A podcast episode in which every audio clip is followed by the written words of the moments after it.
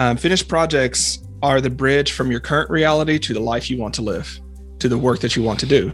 And so, if you're not living the life you want to live and you're not doing the work of what you want to do, the reality is you haven't done the projects to get there. It's not about your character. It's not about your deficiencies. It's not that you're uniquely defective and can't get right. It's just you haven't done the projects. And that's freeing in a way. It frees up a lot of the energy that can keep us stuck. It also makes us accountable because, like, if we stop blaming the world and stop blaming our inner deficiencies and stop blaming it on the resistance, then we realize, wait a second, it just choices is what this boils down to. What choices am I making? How am I prioritizing things? You know, hell yes, lifers. What if that thing you're afraid of, that thing you're thrashing about, it's actually a compass that's pointed you to what matters to you?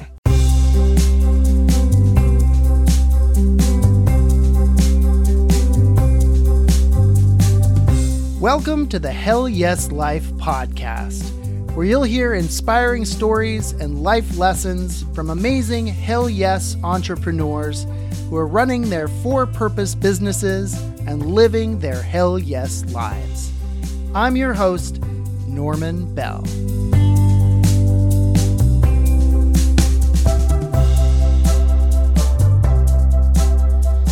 Hey there, Hell Yes Lifers. Welcome to another episode of the Hell Yes Life podcast. I am your host, Norman Bell.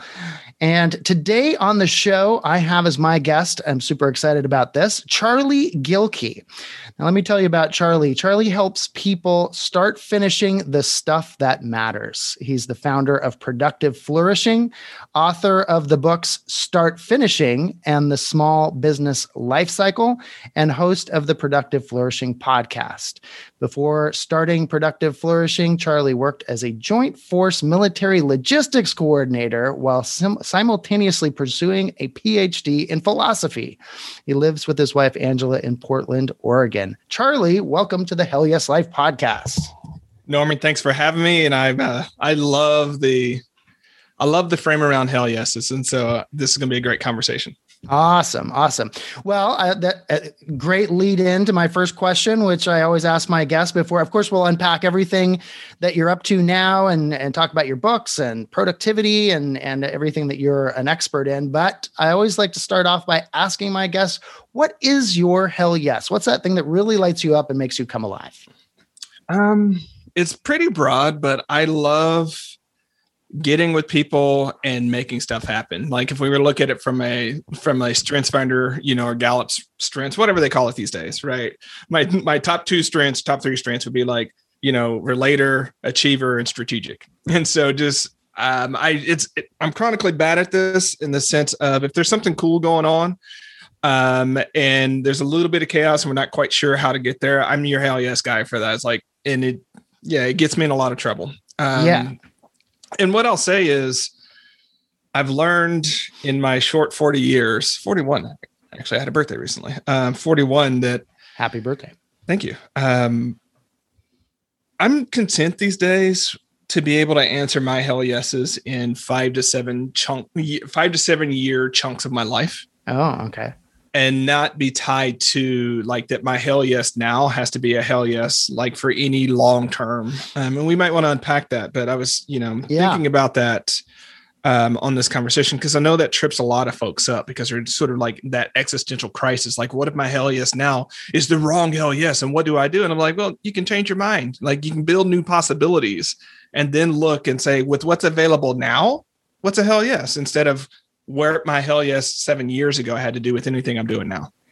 Absolutely. Absolutely. Hell yes, lifers. Um, you know, hopefully, uh, uh, you know, you can hear what Charlie's saying there. And I think we've talked about it here on the podcast before that your hell yes may change. You may have several hell yeses and, uh, and it, it's not, you know, one thing for the rest of your life and don't worry if um, you know you don't know what it is today so yeah charlie i definitely like to unpack that a little bit more as we as we talk here and i i definitely identify with that i um, don't know if you're familiar with the term scanner you know uh, yeah barber, Barbara Sher, shirt. Yep. yeah mm-hmm. it, t- talks about uh, people who scan the horizon across many different interests. I certainly consider myself one of those. And so, yeah, I would love to hear more about that. Now, um, but let me ask my follow up question is when did you realize that this was your hell yes, or, you know, that this general theme was your hell yes? Uh, 2007 or eight, I was in a um, administrative position in academia, and I was not having the best relationship with my boss at the time. um, and there was parts of my life she just didn't know about, right? She knew I was in the army at the time. She knew I was a military commander at the time. She didn't know that I had started Productive Flourishing and that I was working and building and doing a lot of writing there. And it came to a point where um, it was friction and things were happening. And, you know, she looked at me and she's like, you know, you're, you've got a a master's degree in philosophy you you make a certain amount of money like you should be happy with the job. Like you should just do what i tell you to do. Mm-hmm, mm-hmm. and i looked at her and i was like hmm well see that's interesting because at this point in my career and granted i was a cocky 27 28 year old right? I was like i'm at the point where i want to start building more working with relationships not working for relationships. Mm-hmm. so and i kind of told you that from the beginning. So i think i'm done. Um and she was shocked because like graduate students don't quit that you don't leave a good job. What she didn't know is that the next day i could walk and get more money and a better job with the army or i could do what i'm doing now in productive flourishing. She didn't know about that. So from her frame of reference yeah. like this was the option. So why couldn't i get with the option? And so in that moment i was like you know what? This is clearly not my hell yes right? We have stuff going on so i could i could admit my part to it but what I started thinking about was this road that I'm walking in now, PF. I was like, this is hell yes, this is the best available of the options. Yes, I could be great at either of the two careers that I've got right now, but I couldn't be fully like a fully expressed human in a way that yeah. I wanted to be. And so I was like, well, I'm going to do this weird because y'all, like, we live in 2021. It's hard to remember that there was still a point in time where it was weird to be a blogger. Mm-hmm. Like it was weird to be a solo thought leader, what we now have out there. That wasn't a thing so much yeah. at that time, right? Yeah. So I was just like, I'm gonna do that because it's great and I get to be myself and I get to do all these sorts of things. And I've been doing that since. Awesome. Awesome. Okay, good. I always like um, kind of going back and forth, you know, now that you've told that story, but going back into uh, some detail about some of the aspects of that. So um, I think a lot of people that listening to this can relate to that moment of you know what? This isn't working for me anymore. I quit. And then you know in your story you had productive flourishing already going and you were able to sort of step into that. Um, well first let's back up a little bit and uh, so you're you're working at, uh, you're you're pursuing this degree and um, and meanwhile you're developing this on the side. So where did where, tell us the origin of this developing this in the first place. Like what what drew you to this yeah, well, so I redeployed from Operation Iraqi Freedom in 2005. And two weeks after I, I came back, I was back in grad school. Right. Um, and I noticed sometime afterwards, let's call it a year afterwards, I was like, hmm, what's going on here? Like, I'm really confused by this scenario. And the scenario was on the one hand, I was able to do, or I was able to like manage and orchestrate a battalion's worth of equipment. So like a bunch of people, a bunch of equipment in theater and do that really, really well. Um, and yet this 5,000 word essay was kicking my butt. that that didn't compute in a way. Like, how can I do all this really complex, difficult stuff here, but I can't sit down and write? Um, and you know, as I thought about it more, what I would say now is it's obvious. Like I was able to do all of that hard military stuff because I was trained on how to do it. I was in the right environment. I had other people around me supporting, and the stakes were important. Right. Yeah. And on the academic side, no one had sat down and told me how to do this. Mm-hmm. Right. I was not in an environment that was really supportive for me and how that I, how I worked. You know, um, the stakes weren't quite right, so on and so forth. Right.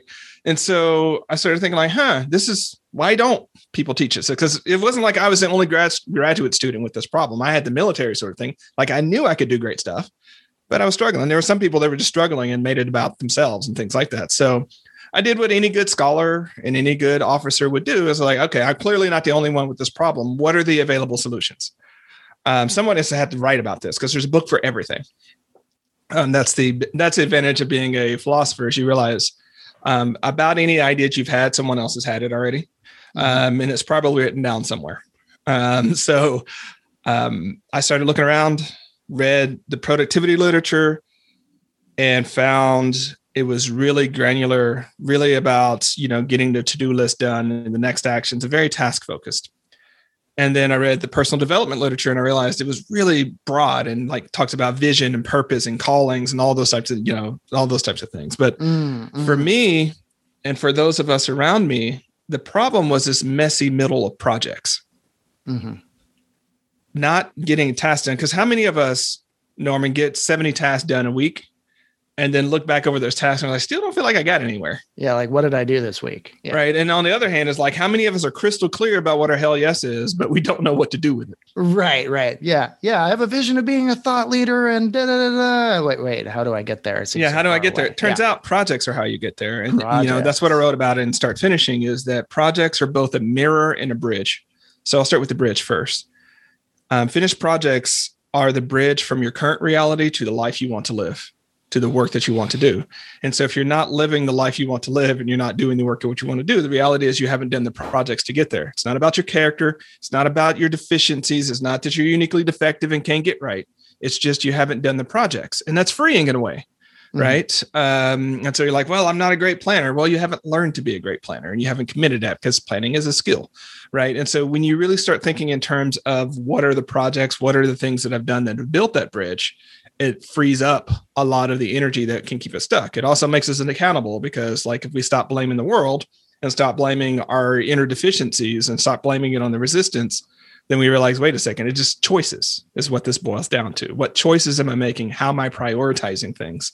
Yeah. Um, and granted, what I want to say here for a minute, some of us have longer roads to run based upon our origin and lived experiences. I definitely get that as someone with one of those, um, but it doesn't mean our choices still aren't up to us. Yeah. Um, yeah. So they're bridges in that way. Now they're mirrors because they reflect what's going on internally for us and they reflect what's going on in our world. And so for the types of projects that matter most to people, I call them best work projects. Um, the second you start thinking about doing it, all your stuff comes up. Right. And that's where we start falling down. Part of it is, Norman, in our culture, we've somehow along the way have equated that if something's hard, we're not good at it. Right. Maybe it's not for us because the talented people, those special few over there, when they do it, it's easy. So if I'm doing it and it's hard, maybe it's not for me. Maybe I should go find my thing. Right. And so we've gotten into this idea of whenever it's hard and we struggle, something's wrong. Mm-hmm, mm-hmm. But my point, you know, is a lot of things that matter most to them are hard by their by default. They're difficult, I should say, and I'm going to talk about that in just a second. Um, and so, what I call thrashing is that emotional meta work that's around a project. There, you're doing a lot of work around it. You're thinking about it. You're sort of half moving it. You've got stacks of stacks of research. You know, you've been talking about it for the, for, for the last six years. All that thrashing, right? Yeah, uh, is that it's thrashing, which is different than the work itself. Yeah. Um, and so this thrashing only happens for things that matter to us, Norman. Yeah, Think about it. Yeah, we don't thrash yeah. about doing the dishes, about taking the trash out. We either do it or don't do it. We can procrastinate, but we don't thrash. We don't have a mm-hmm. mini existential crisis about it. Mm-hmm, mm-hmm. It's only the things that truly matter to us. And so my my point, sort of point one for this is like, what if, you know, hell yes, lifers, what if that thing you're afraid of, that thing you're thrashing about, it's actually a compass that's pointed you to what matters to you. Mm-hmm, because if it mm-hmm. didn't matter, you would have let it go by now something's in there cool. I i yeah let's keep let's keep diving into this. I love this stuff. Um and i i have a term that i use personally for this sort of stuff. I, uh, it's pushing through sludge. Like mm. when i'm when i'm trying to and it, could be as simple as you were just saying right? The, the, it, you could washing the dishes no problem. Sending an email to someone that i care about their opinion and it's a it's getting out of my comfort zone to reach out to them. It's like composing the email or opening the email, composing the email, you know, pushing the button, you know, like everything is like I feel like I'm just pushing through. I'm uh, surrounded by, you know, I don't know, mud and and I'm trying to get this thing done. So I hear you on that. Um, so let me ask a couple of things related to this. So I and I also feel uh, this is something I've identified for myself that I want to live a project based life. You know, mm-hmm. like I, I, you know, I studied journalism in college. I, I do well with a deadline. And if I don't have a deadline, I'm, I'm done. You know, like kind of like your what you were saying with your philosophy um, studies. Like I, I don't know if if that was part of it for you, but if if I have this open ended sort of task, like hey, you could do this you know next week or next year who knows? Um, then i just won't do it. But i need some some definition around um, you know what i'm working on a beginning and an end. And so tell us tell us a little bit about this about um, uh, approaching your life as as a series of projects and and how to do that for people out there who aren't familiar with it. Yeah so before we go in there's this really strange there's this oddity in the english language. And, and here it is um, we know that we, we have a word mansion for big houses, right? mansion equals big house. Mm-hmm. There's no word like that for project, right? that we all agree is a big project. How many more of us see big projects than see mansions, though, right? Mm-hmm. And it messes up because where in the where in our language we have a conceptual whole, we actually struggle with that more and more, right? So I just find it really odd that as rich as English is, there's not a word for this. Yeah. Um, and so I say that because as I talk about this next, you know, this next little bit, it can be confusing because wait a second, he's talking about like little p projects versus big p projects. Mm. Um, and so before I wrote Start Finishing, I was talking a lot about the difference between living in career world and project world. Career world is that myth where we tell ourselves we get an education, we get we get trained on doing a certain thing we get that job we work for you know a certain amount of decades and then we retire and move to florida right? Um, that's career world. Usually you work at like one company like that's the image. No, this hasn't been real for a long time. Yeah. But it's what we were sold i don't know how many people want to move to florida these days anyway, not these days but you, everyone gets the idea yeah right? yeah. um for many of us creative souls we actually live, have lived in project world mm-hmm which um, is a lot different because in project world, your success depends upon finishing projects. You can't just sit in a seat for 10 years, right? And ca- that count for anything. Actually, it counts against you. If you can't show what you've shipped, people will start being like, what have you been doing all this time sitting over there in the corner? Like sitting in the corner, not good, shipping work. Right. And so when you think about that living in project world, most, you know, projects that really move the needle in their lives take three to five years. Let's call them five years just to make the, the linguistics easier. Five years to get this thing done. Mm-hmm. And so, um, you know, as I was thinking about this, I was like, well, that's actually really illuminating because you take your you you take 85, which is the age most people, like most of us can assume we will be able to be contributing members of society. Subtract your age from that, divide by 5. That's the number of significant projects you have remaining in your life. So when it comes down to like how you pick projects, one good way of saying is like, does this thing that I'm working on right now, would this be worth taking one of my slots, one of my nine slots? And that's where we have to start talking about how projects relate to each other, you know, clumping and chunking. And so, Norman, like you might be doing this podcast and you're like, I don't know if the podcast is my thing, but how that wraps under the five year project that you're currently working on, like it supports that. And so it makes sense for you to do the podcast because you've allocated this amount of time to run your business or your you know your brand yeah. that's how it makes sense um so the other thing that i want to say here that trips a lot of folks up is anything that takes time energy and attention is a project in my world right a lot of times when we think project we think work and career and then the work of our lives lives out there amorphously maybe we'll get to it maybe we'll keep dreaming about it maybe it'll be on a vision board but we don't make a project out of it right? Mm-hmm. It's like I want to be a better dad. Okay. How do you what are you going to do to do that? What does that look like in the world for you to do? And it changes that because when we make the work of our lives um, get on our schedule, when we turn them into projects, we actually start to get some lift on things. But we also realize when we think about it, how much we're already carrying. And that's one of the things, especially in the productivity space, it's not really addressed is when we talk about work life balance a lot, but I don't know that we really acknowledge how much people are carrying already. And so a lot of people normally will come to me, it's like, great, you got these planners, you got this book. I want to get more done. I'm like, how about we acknowledge what you're already doing? Yeah. How about let's start there? Because your journey with me might be about how you do less and let go of some of the things that don't matter Mm-hmm. and put more of your life energy towards the things that do.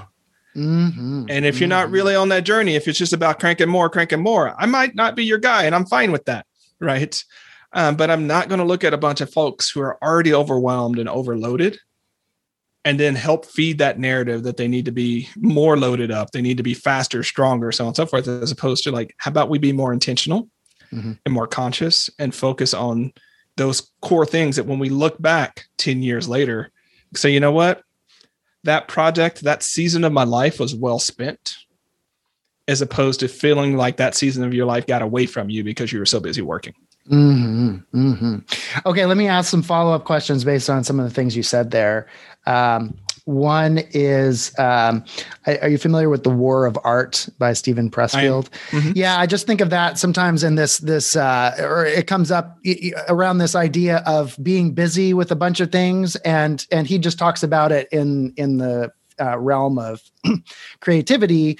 But then there, you know he's he does such a great job of of um, posing this enemy of resistance, capital Mhm. R resistance, and how it comes in many forms. And so that that can be one of the forms it comes in is sort of like busying yourself with a bunch of things that don't really matter, so you can sort of avoid doing the thing that really lights you up and scares you too, right? So there's that, and then um, I also just want to acknowledge because I I noticed in watching the Super Bowl this year, or part of it, that it sort of felt like the pandemic wasn't going on, and there was this real disconnect for me. Like nobody was wearing anyway, whatever about the masks and all that. But but just um, so I just want to acknowledge, hey everybody, here we are. We're still in the pandemic, and um, I, I just want to mention that on this podcast so it doesn't feel like a disconnect. Like you shouldn't be, you know, uh, having um, pandemic related struggles right now because surely you are out there. And um, in in relation to that, just uh, Charlie, you were saying about doing less. Is there even more of this idea of doing less in this time when we're so overloaded with stress um, that has come come up in the past year? Yeah. So um, apparently, I'm all about projects today. So another thing from start finish I talk a lot about in my community is the five projects rule. It's a long way of saying that is no more than five active projects per time perspective. Going to unpack that. Per time perspective is the easiest place to start. So no more than five year size projects, right? No more than five quarter size projects, no more than five month size. So it scales up and down. So you can look at this week and what are my five week size projects that I'm working on, right? And people get tripped up because it's no more than, right? You might have three. Now, I want to put that on because to your point about it being us being in COVID times, like, look, COVID for all of us created a project. So Mm. you're already off of one. So, all right, you're down to four projects. If you got sick because of COVID, guess what? That's another project right? If you're caretaking for someone else who got sick or needed to move into you, that's another project. So you're starting the year with like two projects left over. And so people are like, but when you really look at what happened though, right? That's what happened for many of us. Like, why am I not getting so much stuff done? Like, I got to do Yeah. all the things. Yeah. You've got this other life changing, like global pandemic. Yeah. You don't know how to get groceries and toilet paper right now. Right? Yeah. That's a project. That's yeah. a project. How Like, do I get toilet paper? Yeah. to think that you can do everything that you were doing before and adapt to this at the same time that's just a recipe for misery and Yeah. suffering right and so to your point i'm glad you mentioned that because we're not out of covid yet right? And people are like oh maybe it's a turnaround. You know what? We still carrying this project though because how many of us are not committing to certain things because we don't know what's happening? How many of us can't do some of the things that we want to do because of covid right? We're still in it. It's just not as bad and not as terrible for us at this point because we're starting to figure it out. Yeah. so um, I just want to put that out there. Also, just for a moment of grace and compassion, if you're dealing with a chronic illness, right, or you got in a car accident, or you're dealing with a lot of pain, guess what? That's a project too.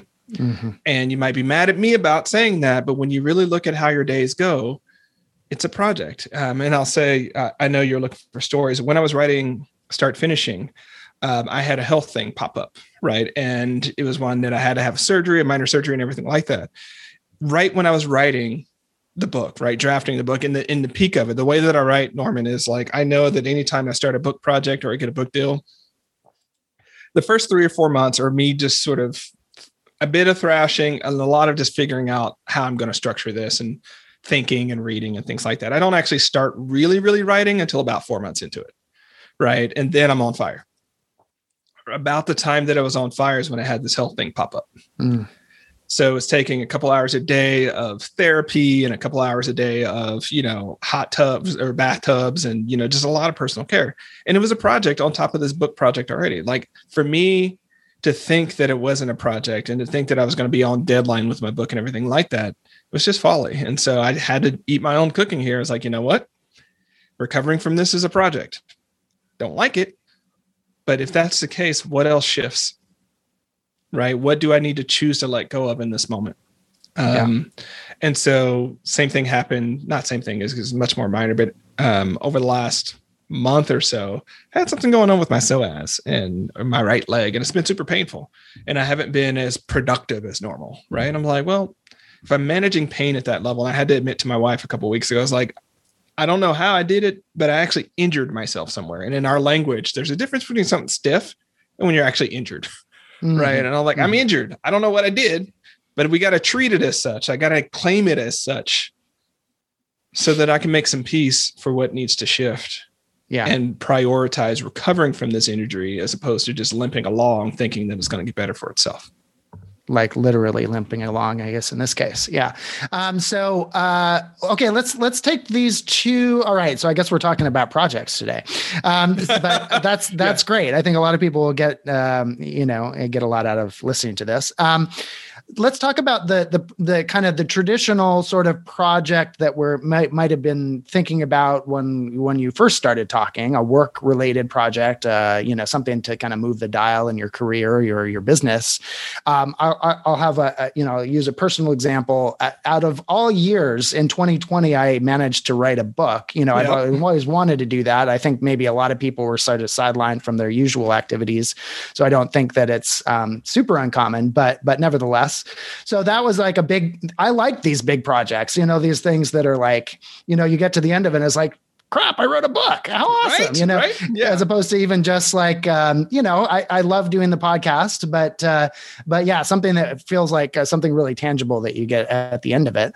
So that's, you know, that's one example. I'd like to hear what, what are some other examples of, of, you know, maybe some typical or, you know, uh, uh projects that people take on. Uh, and then, and then I would like to hear secondarily about this idea of these uh, life uh, you know these things that we don't normally think of as projects like my leg injury or or or dealing with covid and how to frame that as a project okay go yeah. ahead for the next 10 minutes or so so do you want me to um, do you want me to focus on entrepreneurs or employed folks or like is there yeah, let's go with entrepreneurs. Let's, uh, you know, not to make assumptions about who's listening, but let's say I'm similar to you. You know, I have a book. I'm looking to establish myself as an expert in a particular area and, you know, grow a following and do workshops and all and coaching and all that kind of stuff. So let's say there's, um, you know, people out there in whatever level of that they're in. So, okay. So, Norman, for most people, when there's like, hey, Charlie, I'm writing a book, I'm like, okay, that's a three year project. Yeah right? Because there's the writing, there's the publishing, and, yeah. right? All that sort of thing that goes on. And then what most folks don't think about is when you create a significant body of work, there's all the sort of sawdust um, and stuff that happens from that, the workshops that happen from it, the speeches that happen, the workbooks, all that sort of stuff that starts happening um, and when you really think about that as a body of work, like year one could be just writing the book, right? Yeah. Um, year two is publishing it and really figuring out how to integrate it into your business. And then year three is then how do you take, you know, those seeds that the book planted and really see those to light. And again, that could be a three to five year project. And so nice.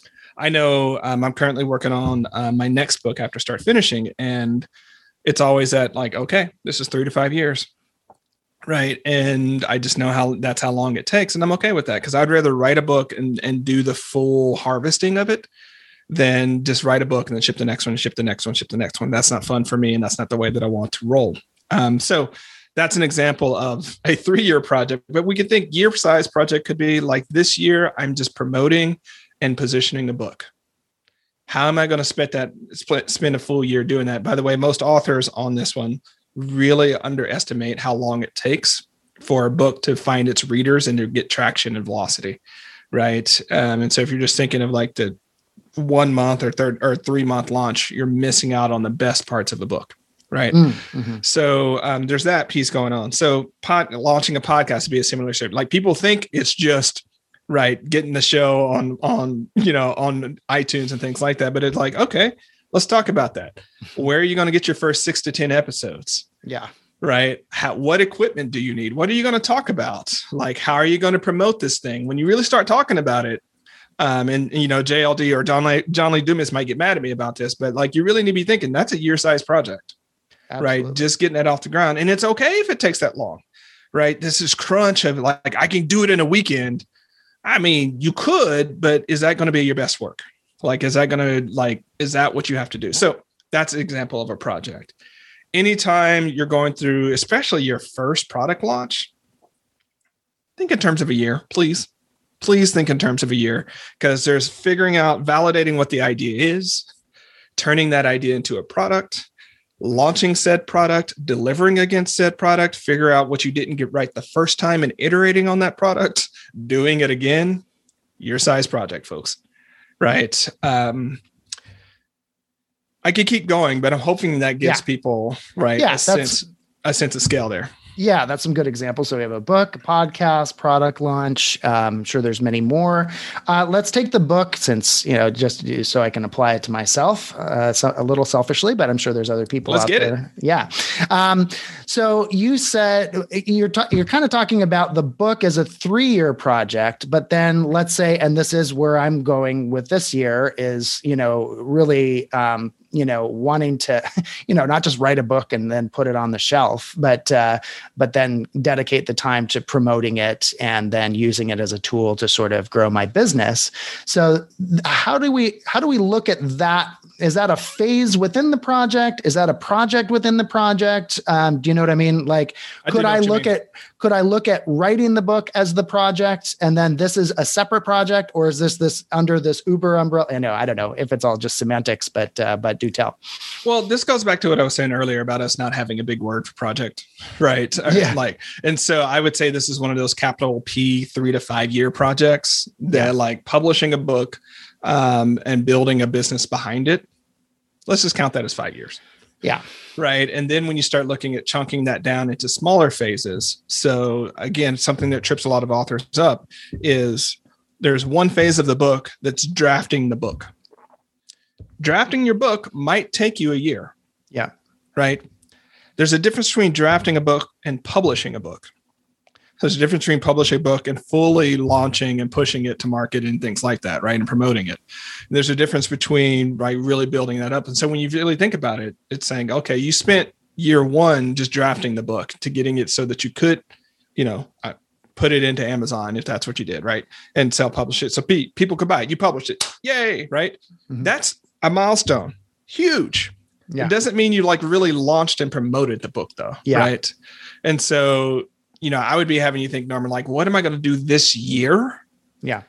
Every month to be getting this book out. Right. Yeah.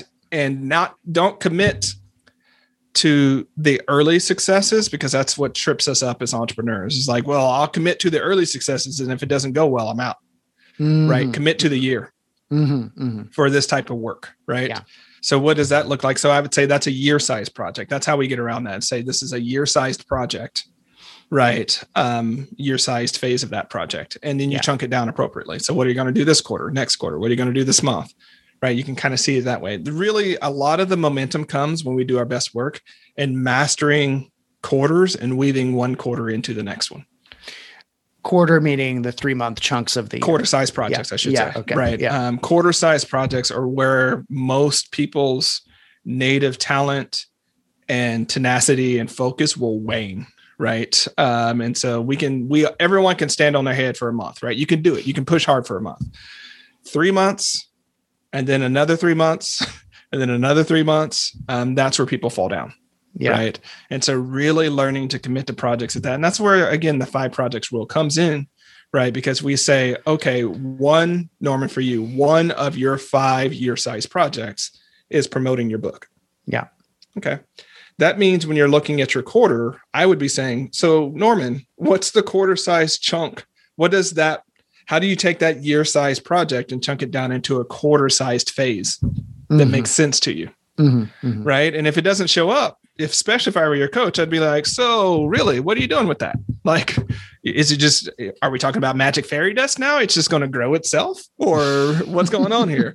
Mhm. right? Um, and it's a really useful frame because you can go back up and down your time perspectives and say, you know what?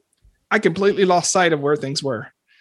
Um, January was crazy in the United States. A lot of people lost sight of things. It's all good. It's all good. What were your five year size projects um, that you were working on? And how do you pick it up and say, you know what? It's February. It's cool. I got to get some traction. I'm just going to focus on my on my month size projects and really articulate what those five are and see if there's a map between those. Yeah. Right. And you can make a conscious choice. You say, you know what?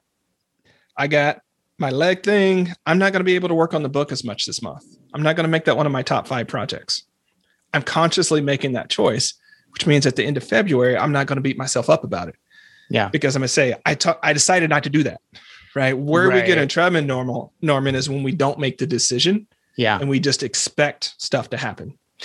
Right, right. The pain of like, oh, I know, I, I think I should be doing this, but I'm not doing it. And then that's just, you're carrying that around as sort of mental baggage, right? You know, Right. like all, all these things I'm not doing versus, wait, I'm just not going to do that this month. Right. And then it's just, I'm focusing on these two, three, four things, whatever it is. Yeah. Yeah. A fault that we have is so many of us, though, like I get a lot of our creative renaissance folks, folks that are like, Charlie, I can't do this whole five projects thing, bro. Like, I got, I want to do all the things. Like, how am I going to do all the things? But I'm like, are you really doing all the things though? Are you carrying around 17 different aspirations that you want to get to, but still getting three to five things, three to five of those pushed forward? Yeah. And if you're just carrying around those additional, you know, 12, 15, like that's hard when you think about it. Think of how much regret and creative constipation and sort of resentment. Think of all that you're carrying around, but not actually doing anything. it. Would be way more compassionate, way more um, just.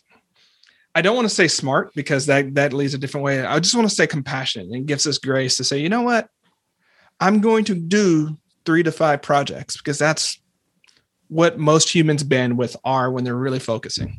sure. So I'm just going to choose the ones that matter most to me and let go of the other ones. Um, that way I can sleep at night and I can look back over a month and feel like I did something.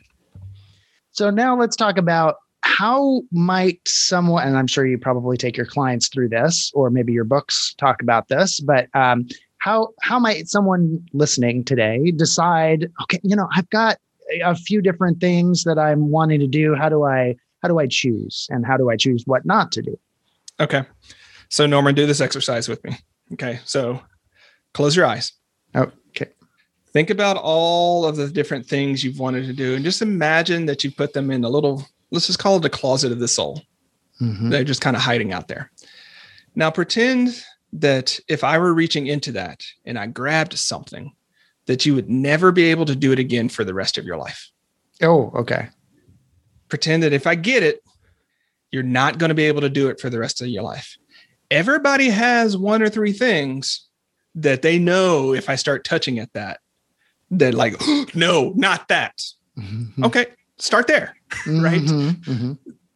that's all you have to do really in a lot of ways like what is what was it about what's your story about that thing that i almost reached for that made you be like no not that thing right, Like you Um, can't do that anymore. you Yeah. can't do that anymore so what came up for you norman when i started reaching around Yeah, well, it's uh, speaking. Speaking it ultimately is what I love to do. I mean, I know we're in COVID times. Heck, I would take a Zoom room full of people at this point. But um, uh, so, but uh, you know, my I guess my kind of I don't know if it's a devil's advocate question, but just a question uh, about that is I've I've tried to kind of f- find my way into public speaking for a long time. And I, I do feel like writing the book is definitely going to help um, with, uh, yeah, I- and I've heard other people say that a, a book is often, ti or sometimes anyway, um, helpful to getting public speaking engagements. So if if what was in the closet was speaking, um, what let's say it was somebody else should they go directly to their toastmasters group or national speakers association group? Or could writing a book be a path to speaking? Do do tell. How would you how would you decide how to get there? Um i would first instead instead of talking about how uh-huh. first commit that you're doing it. Yeah. Right and i know that sounds obvious but a lot of people are like oh i want to do the speaking but I haven't committed to doing the work to make that happen and really showing up and prioritizing that as a project that I'm going to do. Yeah. And so commit first, put mm-hmm. a ring on it. Um, again, obvious, but how many of our ideas do we have floating around that we really haven't committed to? Yeah.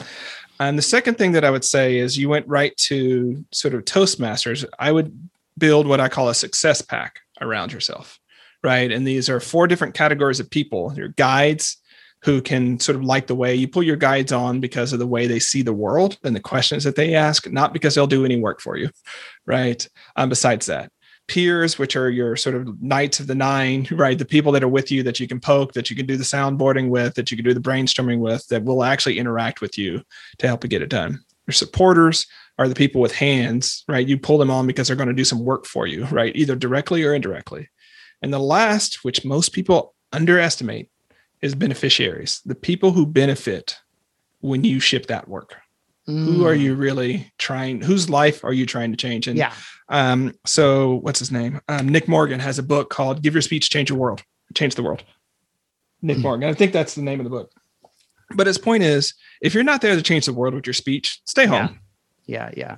Right. Um, if you get the precious um, gift of someone's real time experience or real time attention, use it well.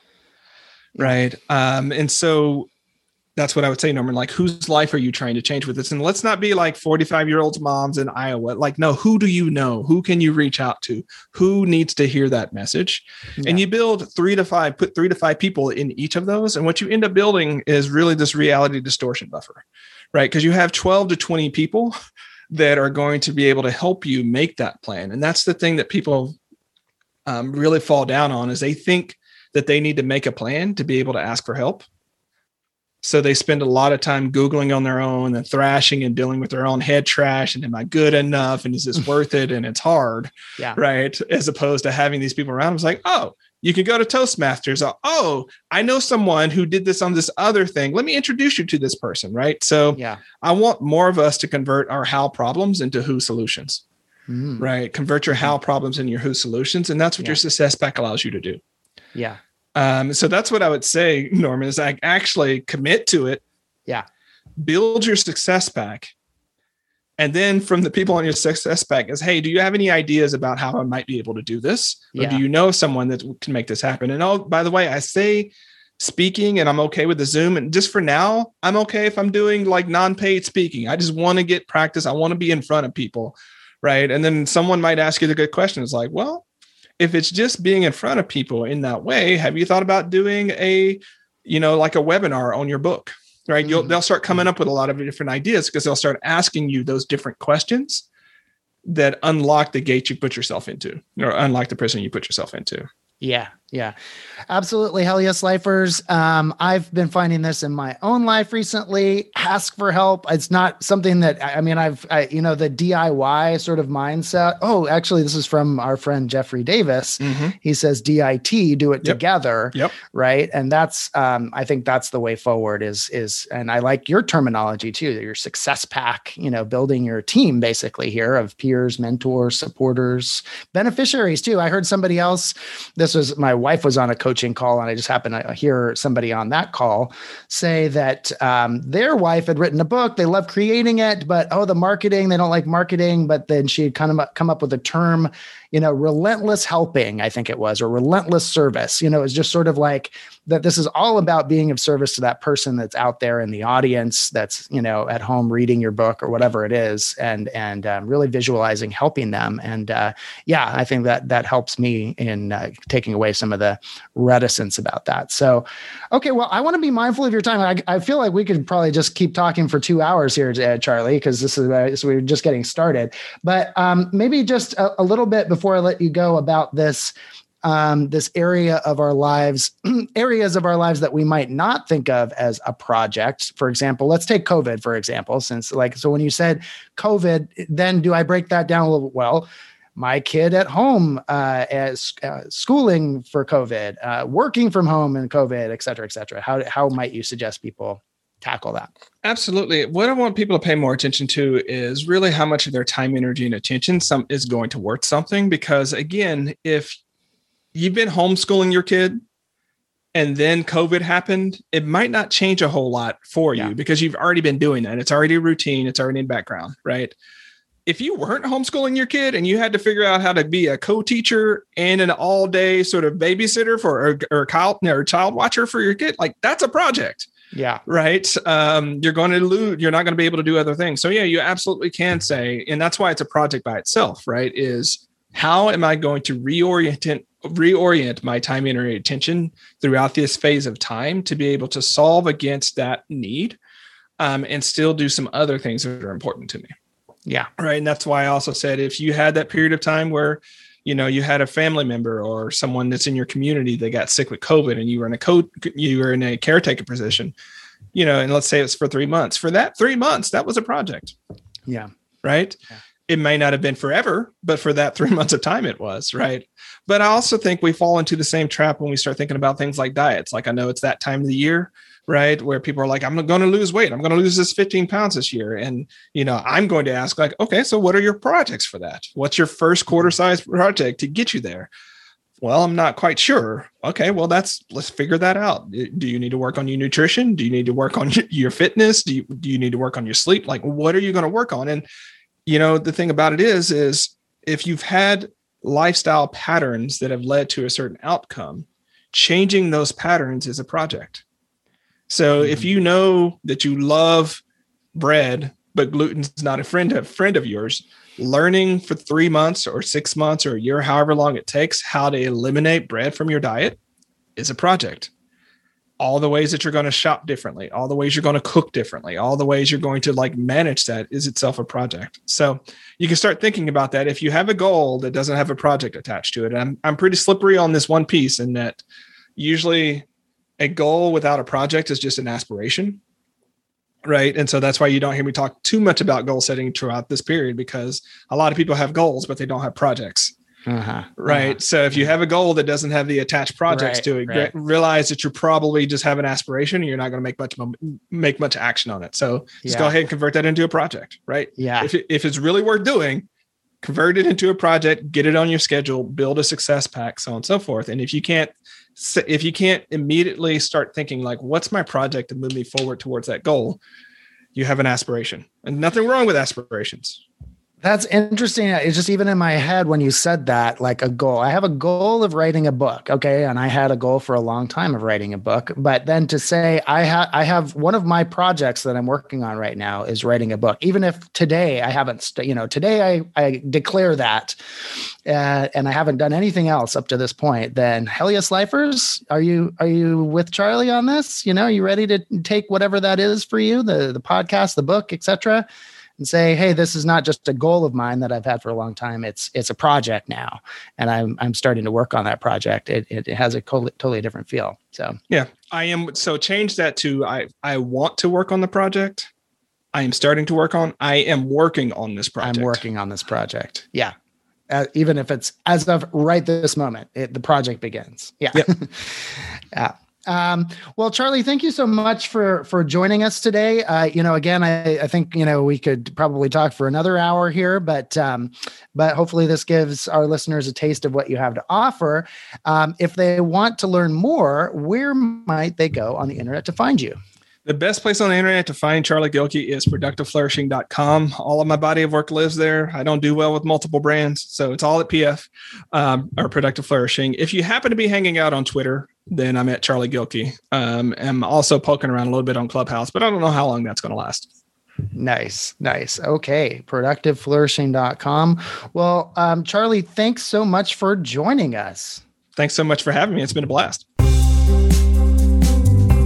Thanks for joining me for this episode of the Hell Yes Life podcast. You can subscribe to the podcast on iTunes, Stitcher, or your favorite RSS feed. If you like the show, please leave a rating and review. And if you want to stay connected, visit hellyeslife.com and sign up for the e newsletter and private Facebook group. Again, I'm Norman Bell. Thanks for joining me. Now let's get out there and live a hell yes life.